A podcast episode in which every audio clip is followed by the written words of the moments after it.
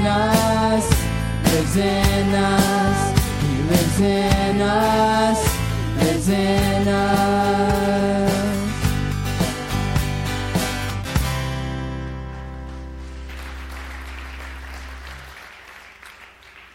Lord, we just thank you for the great victory that you have achieved, Father, over sin and over death.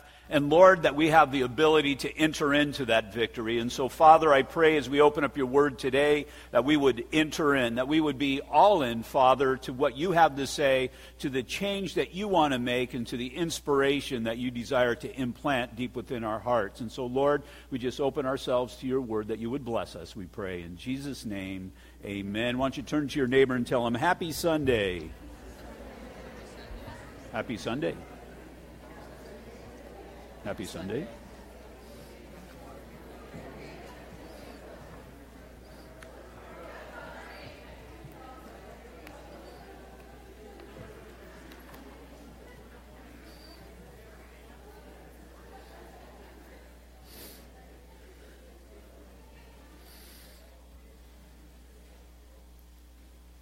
Good morning.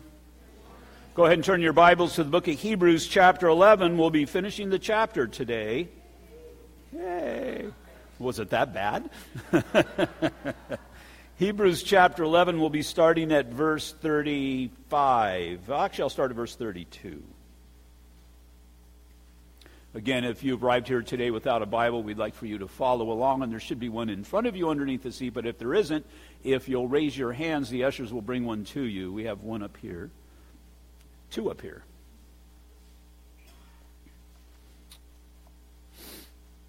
Hebrews chapter 11, verse 35. Go ahead and stand for the reading of God's word. As I said earlier, we'll start reading at verse 32.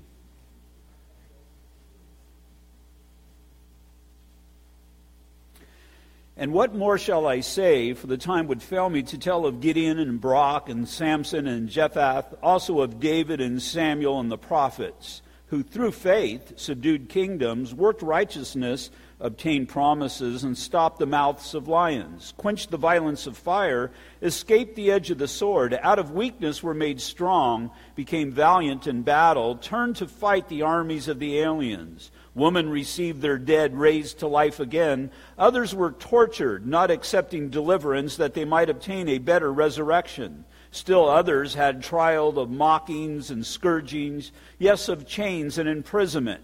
They were stoned, they were sawn in two, were tempted, were slain with the sword.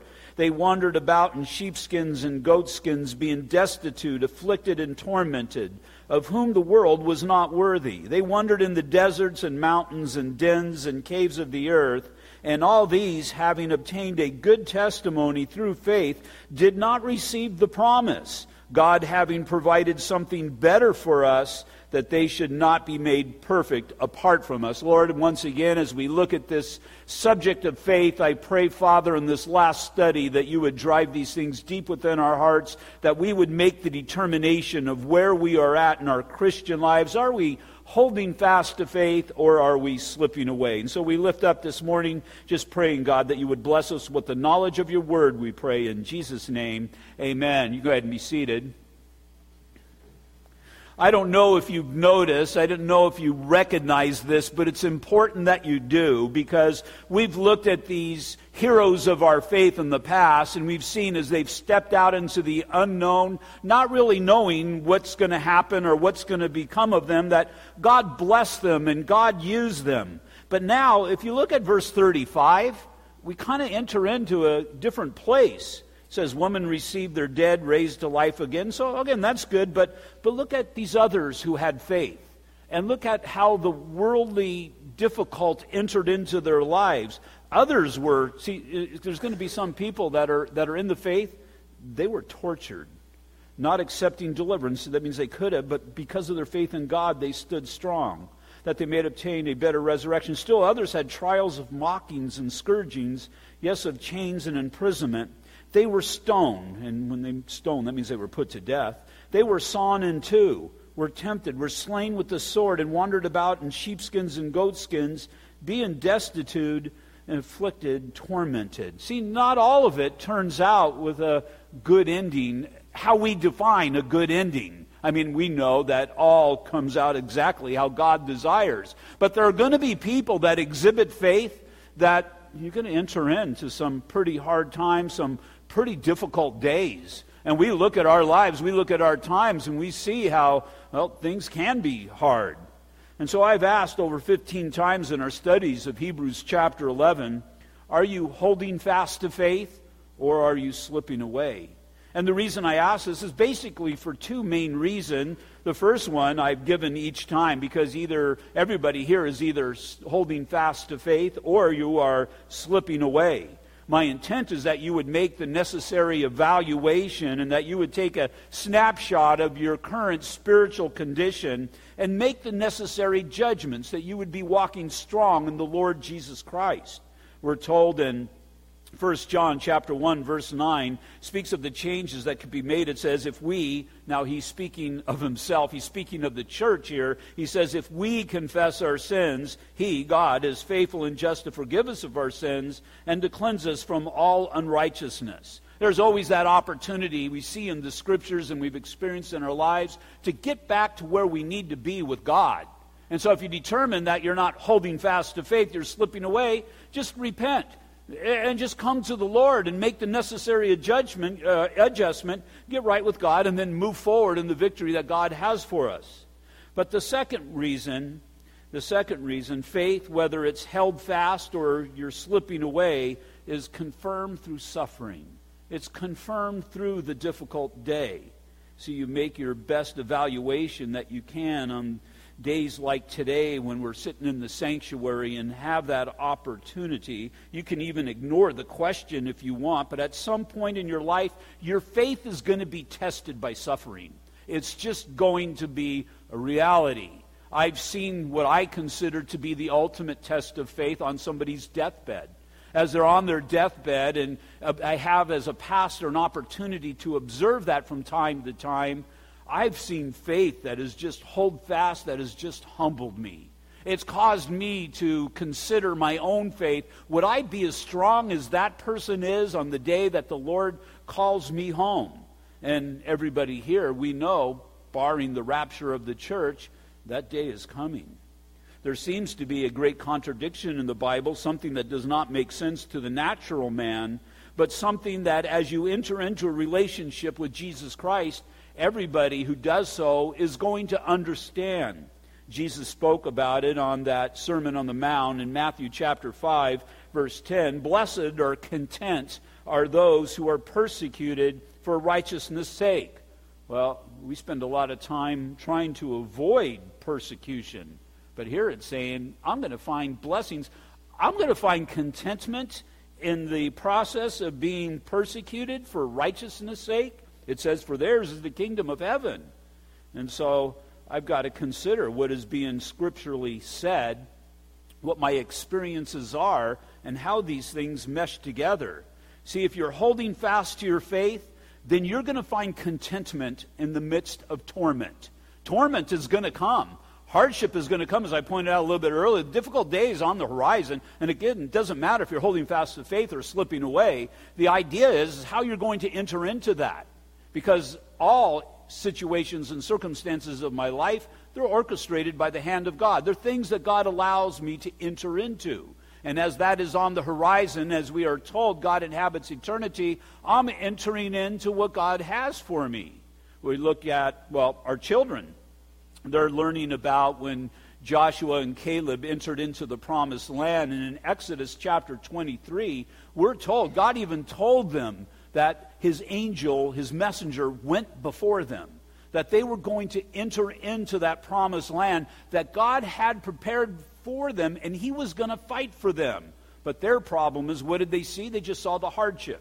They saw cities with walls up to the sky, and they saw giants within the land, so that that first generation did not enter in because they could not enter in by faith. And so, wherever it is that God calls you to, God will enable you and so God goes before us in all that we do. God goes before us in this life. So it just seems logical to try to avoid, avoid any form of confrontation, to find peace within our lives.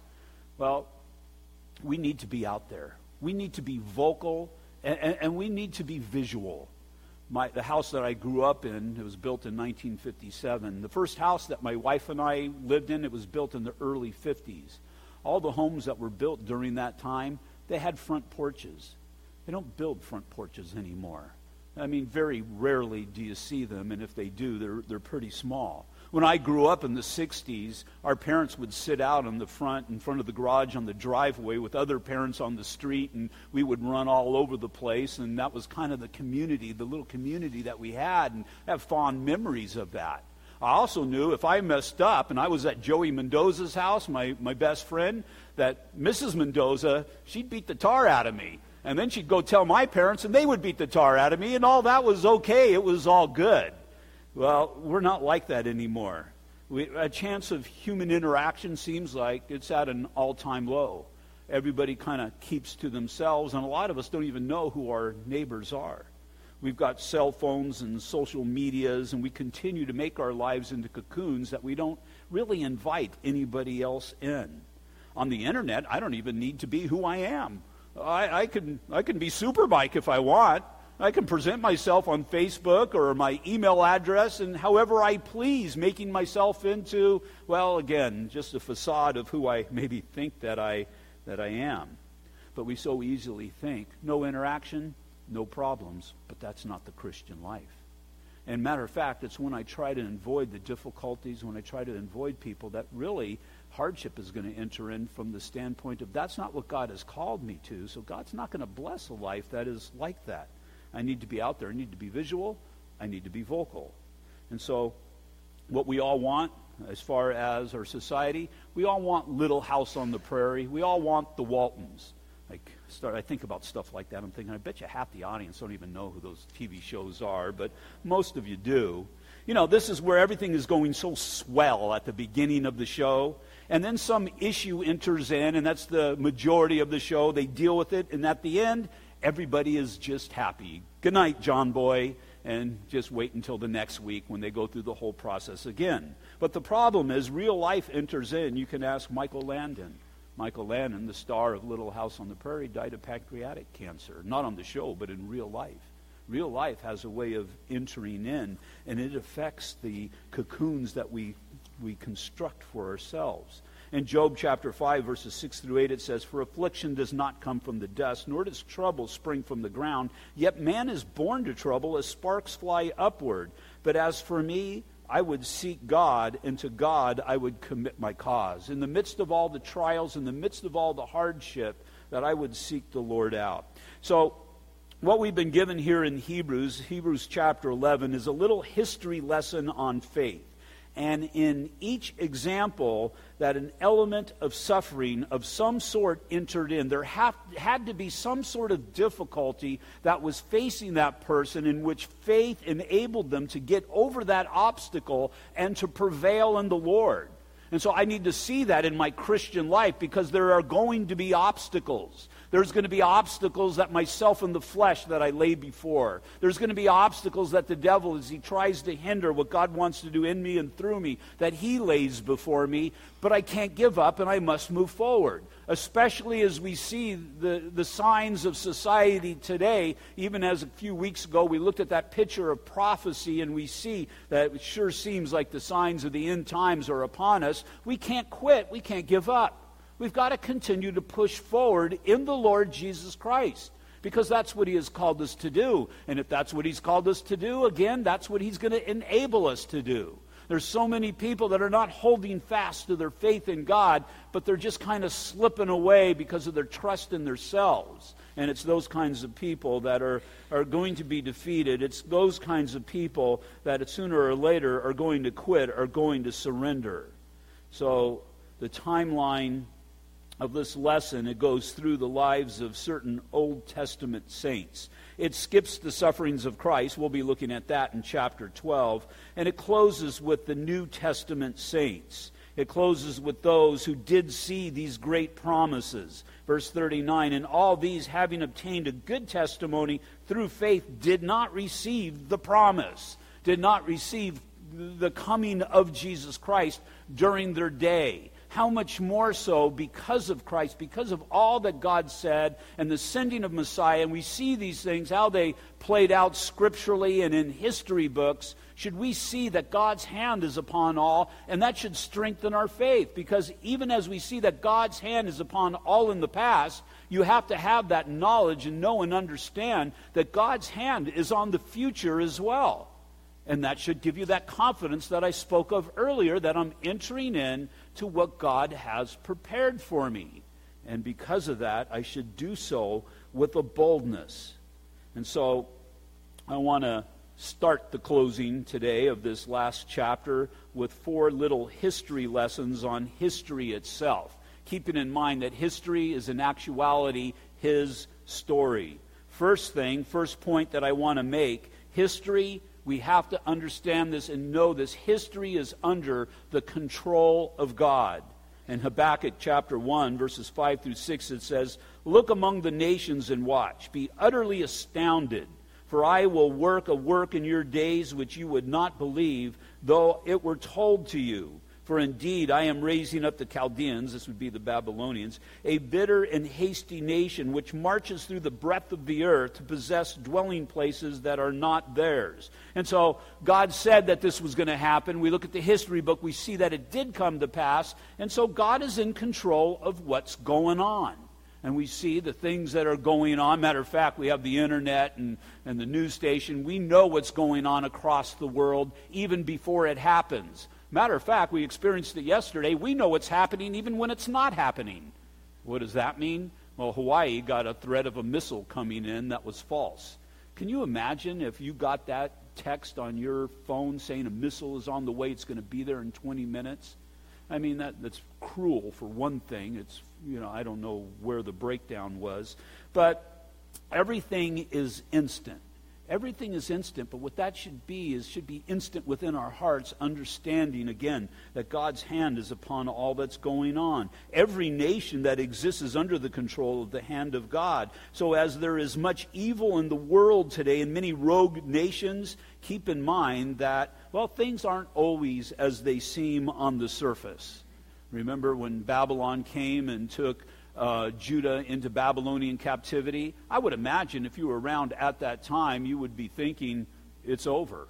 God's either given up or God was not able to do all that he said because there's rich promises through Jerusalem and, and all that God's going to do. And here we're under Babylonian captivity. And even worse than that, he's deported us to Babylon. And we've just heard the report he's, dis- he's burnt Jerusalem and destroyed the temple.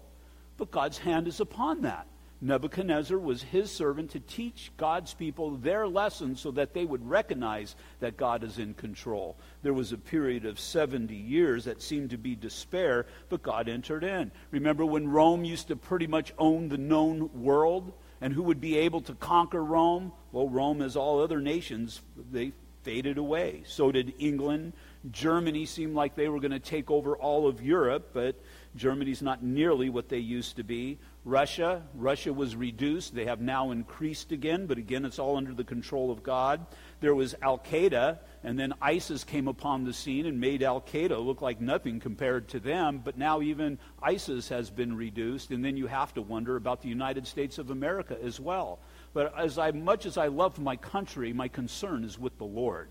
And my focus is upon all that God has for me as I live in this particular country and the brethren as they are outside. We're going to have a young couple come up here next Sunday. Um, Christine used to, uh, uh, Christina used to uh, come to church here, and then until this young man hauled her out of here. He married her and took her away from us.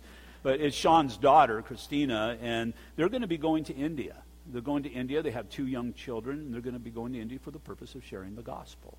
And so they'll, they'll be speaking for a little bit at the, at the beginning of church. But what, I need, what you need to see in that is that, you know, God's not only got a plan here, He's not only got a plan in my neighborhood, but He's got plans on the other side of the world. And the reason they're going to India is to minister to Muslims that are there. And so they, they've taken time and taught and trained, been taught and trained, and they've even gone to mosque here in, in, uh, in, in this country to be prepared for that. And we need to see how some people give all. Because, see, when I live, leave here, I'm going to go home to a comfortable house. I'll be sitting on my couch and doing whatever I do on a Sunday afternoon preparing for tonight's service. There's some people that have forsaken all of that, have given all of that because that's what God has called them to do. And they're out there doing God's word. And so, yeah, we need to be convicted by that, but we also need to be inspired by that because all that occurs is occurring according to the good pleasure of our holy God. So when it comes to history, we must understand God started it, God controls it, and one day God is going to end it, but it's all according to his will held fast faith understands this, and you find again that contentment, that peace of God that surpasses understanding in the midst of all that goes on. Secondly, history, we must understand, follows the course of God's divine plan. God had chosen the way that things are going to go before things even were in existence from the foundation of the world. And as God set the course, things are going according to his plan. Now, just think the opposite. If things aren't going according to his plan, if God does not inhabit eternity, if God does not exist in our future, if not all things work together, then things are going to catch God by surprise. I didn't realize that was going to happen. I didn't know. And so, once again, then we go back to our existence just depending upon chance. But that's not what the scriptures say. Our existence is in the hands of our holy God who controls all that goes on. Again, you have to know and understand, and your faith will be strengthened when you do understand that history follows the course of God's divine plan. Nothing happens by chance or accident. No nation comes to be by mistake or surprise. It's all by the will of God. Proverbs 21 1.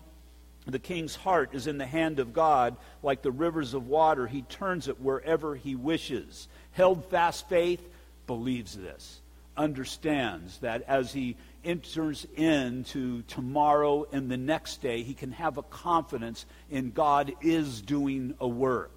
And we must understand that. We must know that because any other thing is your existence is just by chance. Thirdly, history follows the course of God's divine timetable. So the things that happen are according to the plan of God, and when they happen is according to the plan of God. Isaiah 57 15, for thus says the high and lofty one, who inhabits eternity, whose name is holy. I dwell in the high and holy place with him who has a contrite and humble spirit. Why? To revive the spirit of the humble and to revive the heart of the contrite ones. Again, this is the confidence that Israel had, or should have had, as they were entering into the promised land. That, yeah, we're going in and there's walls that we can't conquer and there's people who are bigger, more powerful than us, but our God is bigger. And you have to know that. Your faith will be strengthened when you come to the understanding of the strength of God, but also the dedication of God to you. He already knew that you were imperfect on the day that He saved you. That's why you were saved by grace. He knew that you were not going to live a perfect life from then on, but He still invested in you. Is all He desires is, is when you stumble, when you fall, when you outright sin, is that you would confess your sin and that you would move on in boldness in the Lord Jesus Christ but you would also understand that when you're faced with something bigger than you, it's not according to your strength. It's not according to your power, but it's according to the strength and the power of God. And if you come to that understanding, you're going to have a boldness in this life, and more specifically in what God had called you to do. Because when you see something that is set before you or God's call, that you come to the realization and you think, oh, I can't do that, that's good because you can't. But He can. We're told in the book of Ephesians, chapter 3, that he's able to do exceedingly abundantly above all that we ask or think. Just dwell upon, meditate upon that verbiage. He's able to do exceedingly abundantly above all that we ask or think. The power of God is off the charts of what we're able to comprehend. The problem is, and unfortunately, when we don't hold fast to faith, we focus upon our abilities and really our inabilities, and that's why we don't move forward in what God has called us to do. Held fast faith is secure in this. We're secure in the knowledge and the might and the power of our God.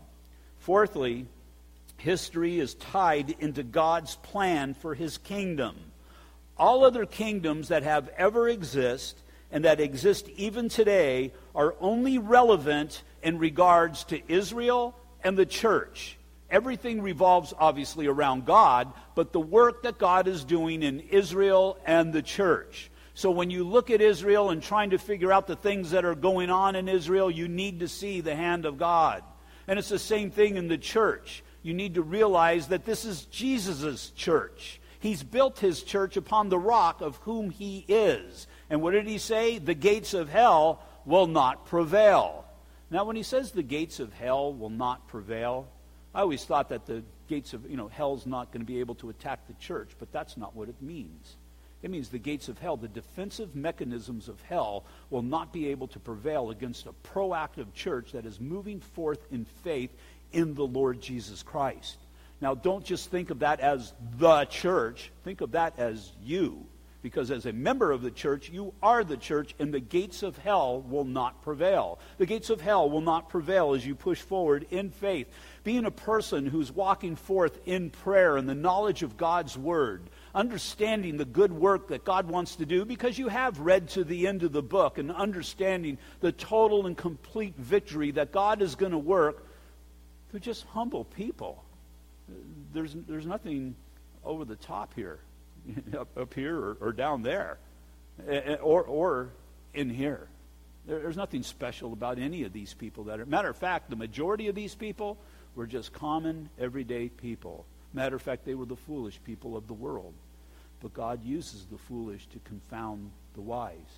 I need to understand that it was the fool who understood his weakness, but he put his trust in God, who has been made wise, but not only made wise, but made powerful in the Lord Jesus Christ in Matthew 24, verses 4 through 6. And Jesus answered and said to them, Take heed that no one deceives you. For many will come in my name, saying, I am the Christ, and will deceive many. And you will hear of wars and rumors of wars. See that you are not troubled. All of these things must come to pass, but the end is not yet.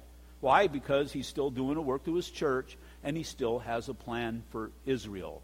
And so, Rocket Man over there in North Korea, um, Russia, whatever, they cannot thwart the plan of God. And I must have a confidence in that. We need to be proactive. We need to be pushing forward. Don't get me wrong in that. There are forces of evil that are out there, and we need to be proactive against it. But I have to know that I fight from the standpoint of victory. We are more than conquerors in the Lord Jesus Christ. Held fast faith, held fast faith finds peace understanding that history is tied into God's plan for his kingdom. So, up to this point, we've been looking at individual portraits of faith, but now we've got this final group picture that we are all able to enter into. Once again, I'll reread back in Hebrews chapter 11, this time verse 35 through 40. Women received their dead raised to life again. Others were tortured, not accepting deliverance, that they might obtain a better resurrection. Still others had trials of mockings and scourgings, yes, of chains and imprisonment. They were stoned, they were sawn in two, they were tempted, they were slain with the sword, they wandered about in sheepskins and goatskins, being destitute, afflicted, and tormented, of whom the world was not worthy. They wandered in the deserts and mountains and dens and caves of the earth. And all these, having obtained a good testimony through faith, did not receive the promise.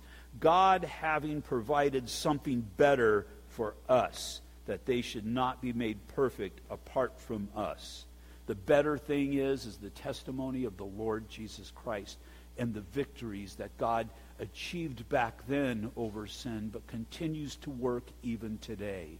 As we have the scriptures, we need to understand that the purpose of the scriptures are to increase my faith. Faith comes by hearing, and hearing by the word of God faith is necessary to achieve God's purposes. And so I have to understand how this all goes together, and I have to understand that am I fitting in scripturally to how faith needs to come about, how faith is developed, and how faith is maintained?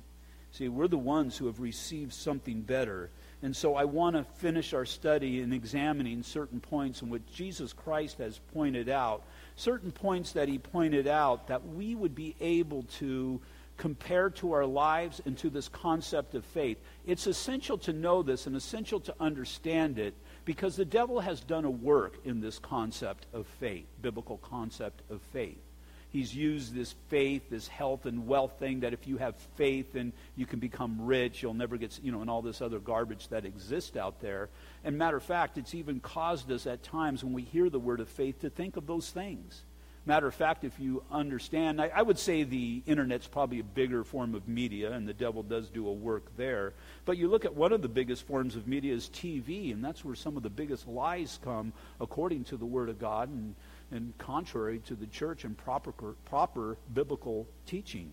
And so we've got to be well versed on this concept of faith so that we know what God is saying. We can, can, we can apply it to our lives. It can shine light on Hebrews chapter 11, and we can understand why God gave us these testimonies so it would motivate us in what God has called us to do. So go ahead and turn over in your Bibles to Mark chapter 11, verse 20. Mark chapter 11, verse 20. We're going to spend pretty much the rest of the time there. I'll be reading verses 20 through 24.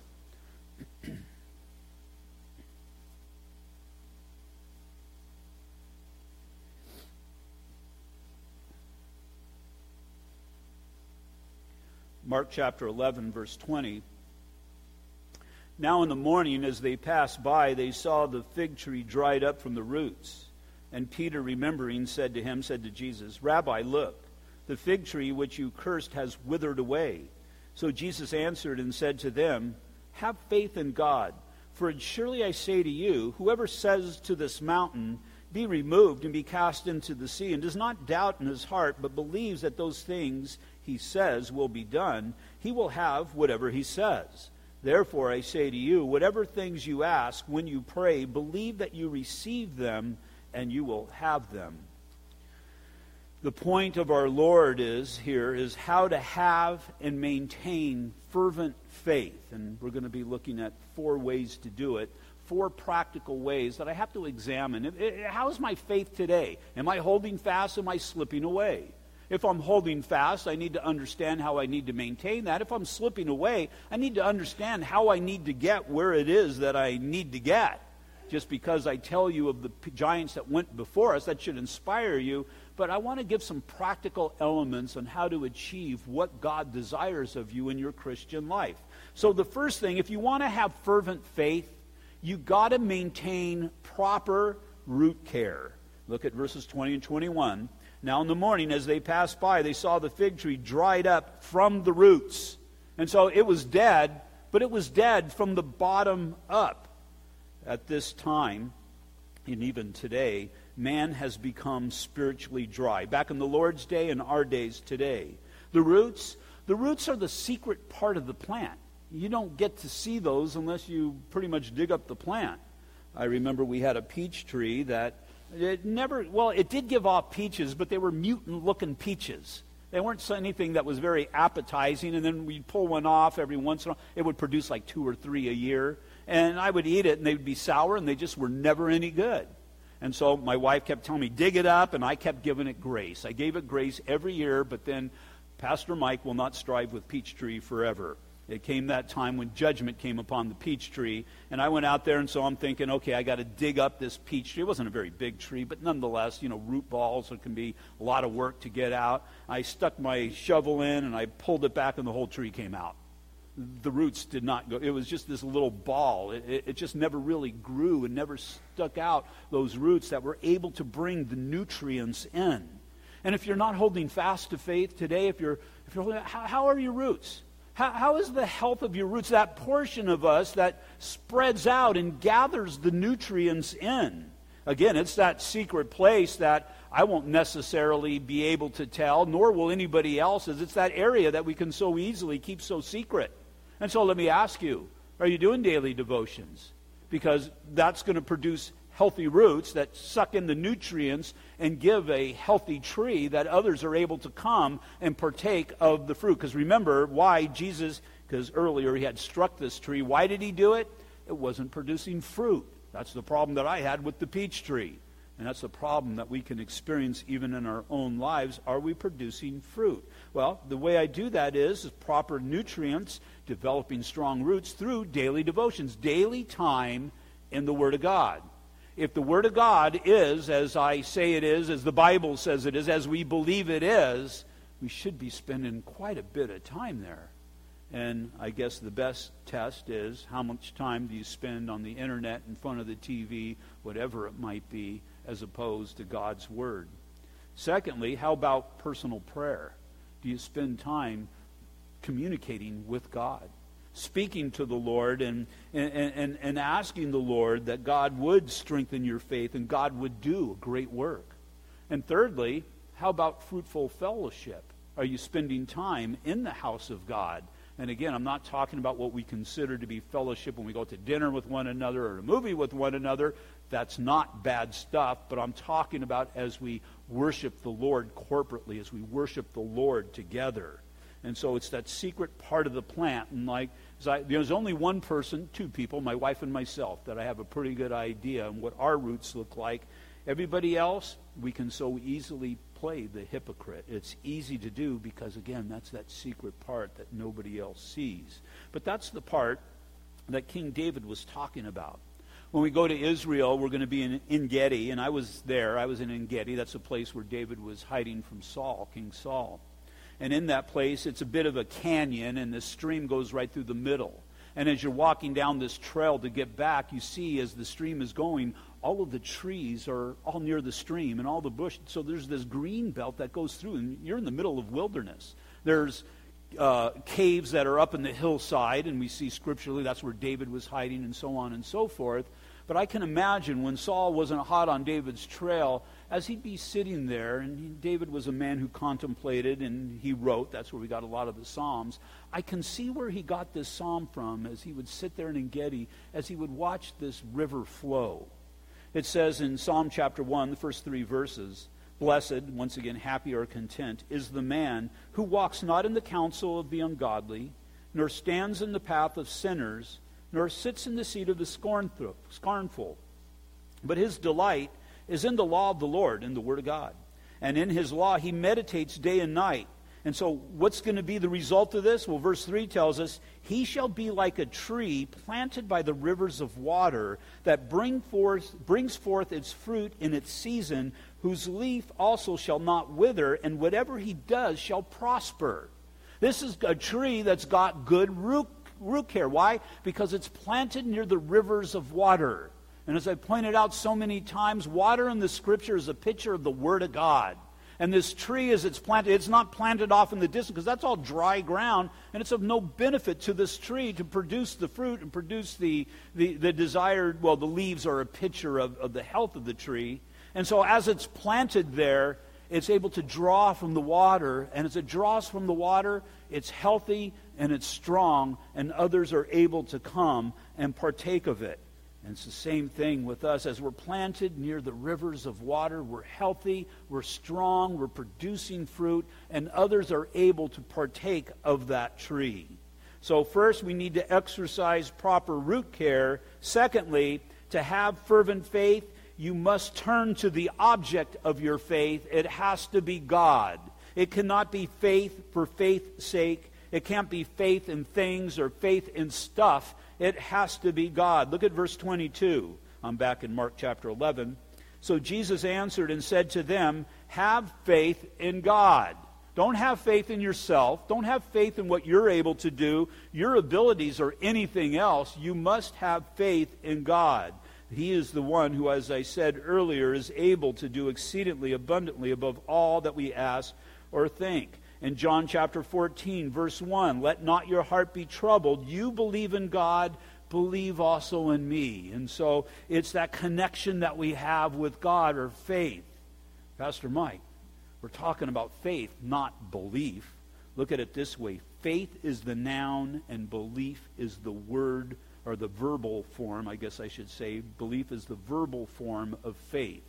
Faith in God is what we are to have, and belief is how it is manifest. Belief is how we know that we are having that faith and exercising that faith as well as others. I want others to see the, the connection that God has with me through my belief and through the strength that God gives me and what God has called me to do. Thirdly, fervent faith. Well, you have fervent faith by releasing your faith through the spoken word. That may sound kind of mystic, but it's a reality.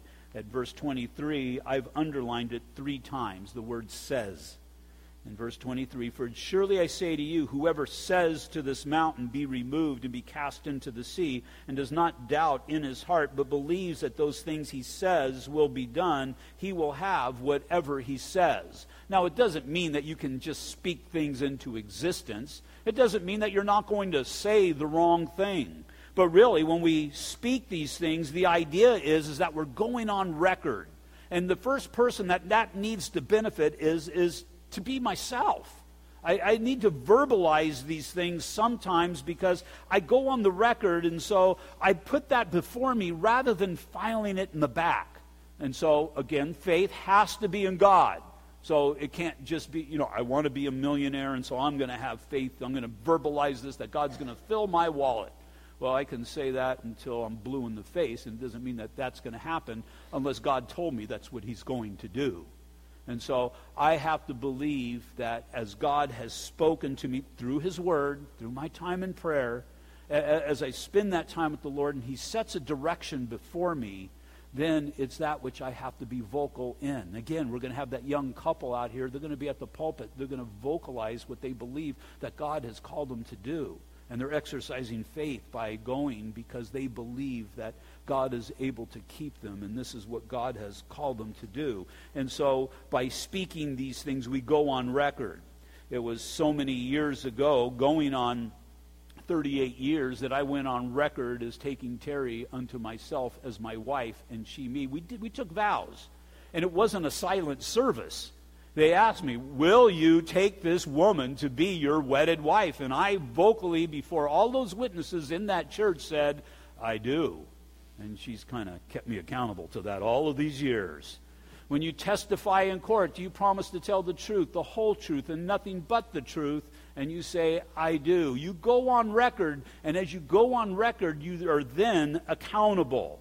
In Hebrews 13, verses 5 through 6, let your conduct be without covetousness. Be content with such things as you have, for he himself has said, I will never leave you nor forsake you. God has gone on record as offering us that security. But there's a response, so that we may boldly say, The Lord is my helper, I will not fear, what can man do to me? So that we would express that confidence that we have in our living God. And then, fourthly, to have fervent faith, you must be a person of prayer. Verse 24 Therefore I say to you, whatever things you ask when you pray, believe that you receive them and you will have them. Now, again, this is asking anything according to the will of God. It's in prayer that faith is directed to the proper place. 1 John 5:14. Now this is the confidence that we have in him that if we ask anything according to his will, he hears us. So again, this is not random faith in whatever. This is faith that is directed to the throne of God. How do we have faith in what we ask if we don't know what he wants? Prayer will change your heart. It will guard your desire and it will conform them to the will of God. Just think of the faith that you would have if you knew what God's will. If you knew specifically what God's will was for your life, you would then be able to exhibit perfect faith. Well, we have the opportunity to know and understand the will of God, at least the will of God, in the next step. And it comes again through prayer. Look at Romans. Well, I'll read it. Romans chapter 8, verses 26 and 27. It says, Likewise, the Spirit, this is the Holy Spirit, also helps us in our weakness. For we do not know what we should pray for as we ought, but the Spirit Himself makes intercession for us with groanings which cannot be uttered. Now, he who searches the hearts knows what the mind of the Spirit is because he makes intercession for the saints according to the will of God. And so, this is coming before the Lord and just praying before the Lord and asking for his direction, asking for his leading, asking for his guidance, and the Holy Spirit enters into that equation, and the Holy Spirit will guide our hearts and guide our thoughts before God, and we will have our answer from the Lord, our direction that is set before us. And so we've spent quite a few weeks here in Hebrews chapter 11 to understand this essential concept of faith in the Christian life. And it's good to know all of this. It's good to have this knowledge, but knowledge without action is absolutely useless. And the determination that each and every one of us needs to make in this concept is what is going to be my next step? What is going to be my next step? And the next step that you need to take, I'll tell you exactly what it needs to be, wherever it is that God has called you to. That step that you've been ignoring the Lord that step that maybe you've even refused the Lord. It's essential to take that step because you know what happens when you take that step in faith? He gives you the next one. And he gives you a next one. And sooner or later, then he's given you a lifetime of them to take. And that last step is into the presence of God. And we hear those words, Well done, my good and faithful servant. What is faith? Just a quick review of how we started in verse 1. Faith is the substance of things hoped for, the evidence of things not seen, for by it the elders obtained a good testimony. Now, to go through with some um, um, some definitions, some um, can't think anyway, some Greek dictionary definitions. Faith is the confidence of the promises of God that are hoped for, the sure conviction of promises not yet seen for by it the elders obtained a good testimony. It's the confidence that we have. The things that are spoken of there are the things, the promises of God.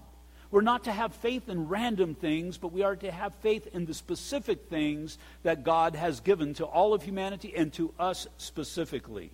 Remember, this is not so much a definition as a description. And the writer of Hebrews, he seeks to illustrate faith, and he does so in three ways as he describes faith as being a foundation, a proof, and a witness. Saving faith is the foundation of what we are convinced to be true.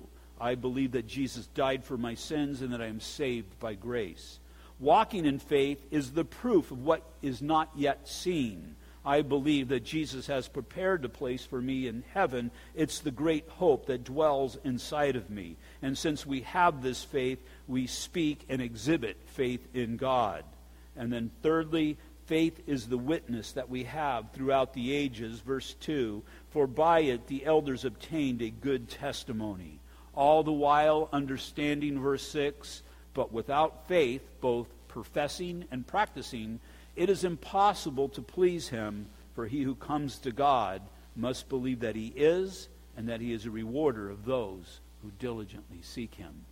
Father, I pray that we would be a people who understand these things, that God that just would not just be another Bible study that we listen to or we sit under, but Father, this would be teaching instruction and instruction that we embrace, that we see how this that this this enters into our lives and and Father, maybe the areas that we've fallen short. And Lord, I pray that we would be encouraged by the areas that we have found victory in. But Father, most of all, I pray that we would come to that understanding on what it means to be a man or a woman of faith. That, Lord, again, at the end, you would look upon us and say, Well done. We so look forward to hearing those words. But until then, I pray that we will continue to push forward. Making the evaluation are we holding fast or are we slipping away? Because everybody here is doing one or the other. And so, Father, speak to us, show us where we're at, and show us the corrections and the change that we need to make. And as we do, just, Lord, bless our lives, use our lives, take our lives, be glorified through our lives, we pray. In Jesus' name, amen. We all stand, please. A couple of things. We are taking sign-ups for a couple's dinner, a couple's uh, Valentine banquet, so you can do that at the information booth. If you've asked for a tithe receipt, they are available at the information booth. If you need one, you need to get signed up for it, and we'll have it for you next week. Um, Wednesday mornings is kind of an unknown service that we have. Um, a lot of us, well, a lot of you can't attend because you're women. It's a men's study. But um, I encourage you guys, if you're able, we have a men's study on Wednesday mornings. We gather together at 6.30 in the morning. We have breakfast and fellowship for a half hour, and then we get into God's Word, and we're filling up the high school room. It's been a really good study. It's been a really good time of fellowship. We have about four different churches that are represented there. So if you're able to make it out and join us, that would be a blessing. And then one other thing, um, Richard was up here last week speaking about what we're doing. We're giving testimony, the men are, towards our wives putting that back in the high school room. And so, if you're prepared to do that today, we're prepared to record you.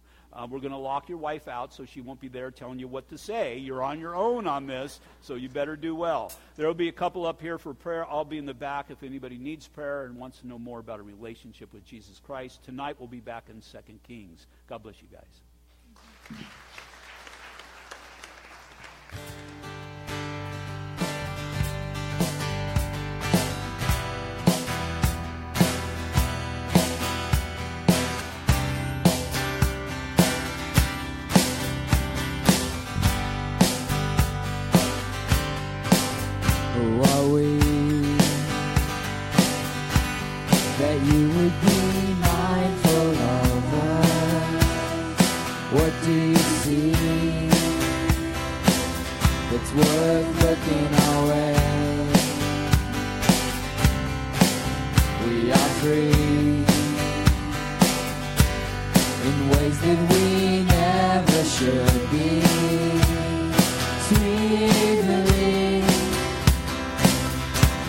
The grip of these chains.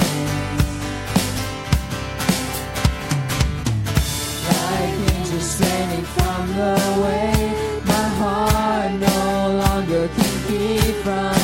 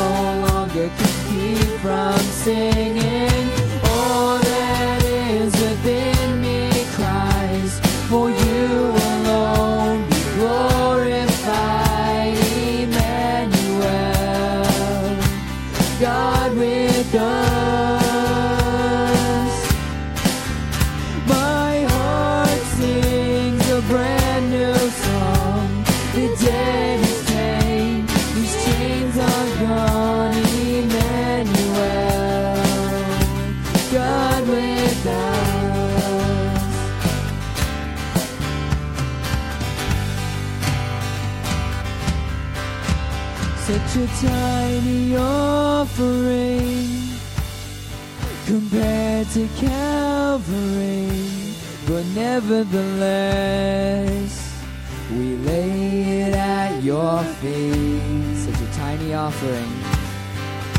Such a tiny offering compared to Calvary, but nevertheless, we lay it at your feet.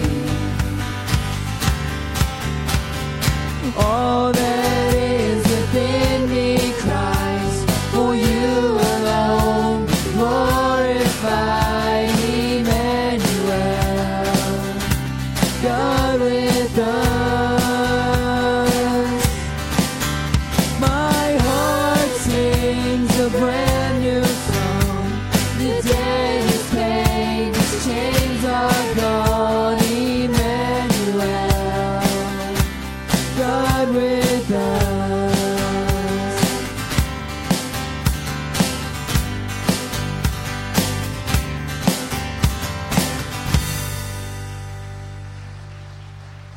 blessed day. There'll be a couple up front for prayer.